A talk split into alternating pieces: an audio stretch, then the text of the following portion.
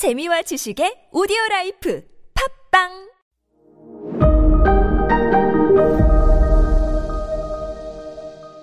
네, 여러분 안녕하십니까. 역사 스토리텔러 썬킴 인사드리겠습니다. 어, 일본은 미국이 와서 페리 제독이 한포 몇 발 위협 사격하니까 항복됐으네. 그냥 바로 바짝 엎드리잖아요.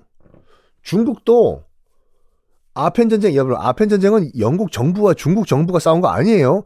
중국 정부와 동인도 회사라는 회사와 싸운 거예요. 그게 중국인들이 되게 창피해하는 거예요. 회사와 싸워서 졌잖아요, 중국이. 그 큰 대륙이. 그런데 이 중간에 끼어있는 이 조선이라는 나라는 당시 최강의 프랑스군을 박살낸 나라다. 뭔가 있다.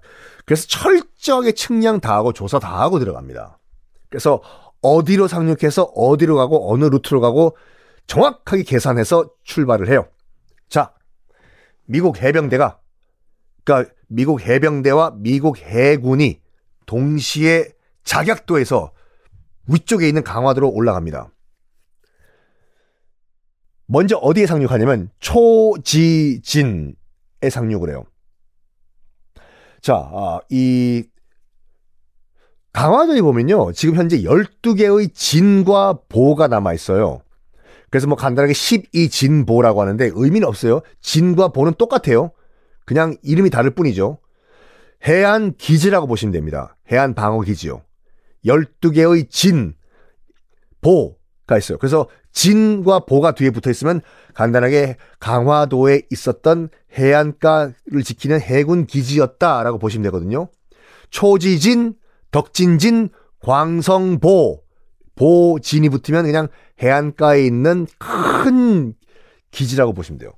강화도의 맨 남쪽, 그러니까 그 동남쪽, 한반도로 봤을 때 부산쯤 위치에 있는 곳에 있는 곳이 초지진이란데요. 기억나시죠? 강화도는 한양으로 들어가는 길목 첫 번째 관문이다. 강화도가. 그 강화도를 들어가기 위한 첫 번째 관문은 초지진이에요. 한반도로 봤을 때 부산쯤에 위치한, 그러니까 강화도의 동남쪽 부산 위치에 있는 초지진. 여기에 미군이 상륙을 합니다. 천팔백칠십일 년 칠월이었어요. 상륙을 해요. 근데 조선군의 반격이 별로 없네요. 왜 그러냐? 당시 조선군을 이끌고 있던 장군 이름이 어재연 장군이었습니다. 어재연 장군은 전략가예요. 알았어. 세계 최강. 천팔백칠십일 년이라고 하면요. 미국이 남북전쟁을 바, 바로 끝마친 직후예요. 사 년 동안 미 대륙에서 치고받고 싸웠던 전쟁 머신 실전 경험 만렙인 군대예요. 당시 신미양요 때 강화도에 상륙한 미군은 알았어요. 어재연 장군도. 얘네들 사 년 동안 치고받고 싸운 실전 경험 만렙인 군대라면서 일 대 일로 에이급 매치를 할 경우에 조선군이 진다는 건 정확하게 알고 있었어요. 그래서 유인을 합니다. 어디로? 내륙 쪽으로 깊게 깊게 깊게 지형이 굉장히 험난한 것으로. 그래서 거기서 고지전으로 결판 내자 해요. 위쪽에서 산 정상을 점령한 다음에, 거기 주둔한 다음에 위에서 주둔하고 밑에 있는 미군들을 위쪽 고지로 유인한 다음에 고지에서 백병전, 육박전으로 결판 낸다. 해서 유도를 해요.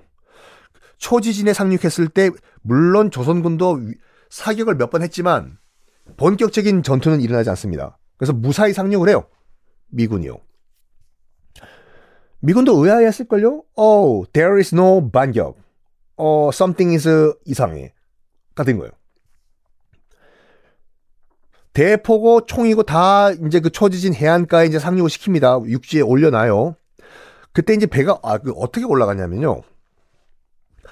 상륙한 미 육군은 걸어서 이 무기들을 끌고 쭉 도보 행진합니다. 북쪽으로. 그리고 미 해군은 강화 해협 따라가지고 배를 타고 쭉 같이 북상을 해요. 같이 북상. 나란히. 육군과 해군이 나란히 북쪽으로 이렇게 올라가요. 참, 요걸 봤을 때 어재연 장군, 당시 그 조선군을 이끌고 있던 어재연 장군이 정말 전략가인 게 느껴져요. 어, 일단 여러분 당시에 쓰던 무기 자체가 이게 잽이 안 됩니다. 미군은 프랑스군과 마찬가지로 격발식 소총을 썼어요. 말 그대로 방아쇠 당기는 거 당당당당당당당. 근데 아직까지 그때 조선군은요 화성총 썼습니다. 심지 불 붙여서 당기는 거 땅. 일 분에 두 발이요. 사정거리가 대포 사정거리가 당시 조선군이 갖고 있던 그 대포의 최대 사정거리가 육백 미터였어요. 뻥 쏘면 육백 미터. 근데 미군이 갖고 있던 대포의 사정거리는 최소 이 킬로미터가 넘었어요. 이게 게임이 되나? 그리고 미군은 또 뭘 갖고 있었는지 아십니까? 깜짝 놀라실 거예요. 산탄포도 갖고 있었습니다. 산탄포가 뭐냐면 빵! 대포 쏴요. 슉! 날아가서 내 머리 위에서 대포가 빵! 터지는 거예요. 그러면서 수백 개의 쇠파편이 그냥 강철비가 밑으로 내려가. 쫙 이렇게요. 다 죽는 거예요. 밑에 있는 사람들이요. 산탄총같이. 그게 게임이 되나? 그래서 어재연 장군은 최대한 유도를 합니다. 북쪽으로 오라. 북쪽으로 오라. 북쪽으로 오라. 자, 지도 보시면 알겠지만 그 초지진 바로 위에 덕진진이라는 데가 있어요. 덕진진에서 이 차 교전이 벌어집니다. 조선군과 미군이 교전을 벌여요.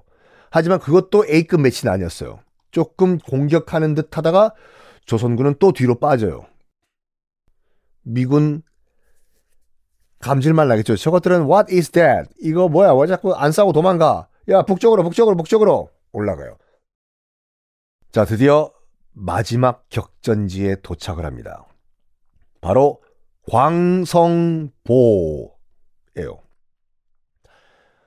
어, 여러분도 한번 그 강화도 가시면 광성보 한번 가 보십시오. 어, 광성보에 딱 들어가는 순간, 아, 어재연 장군이 왜 여기를 어, 마지막 최후의 일전의 장소로 선택을 하셨는지 딱 눈으로, 몸으로 느끼실 겁니다.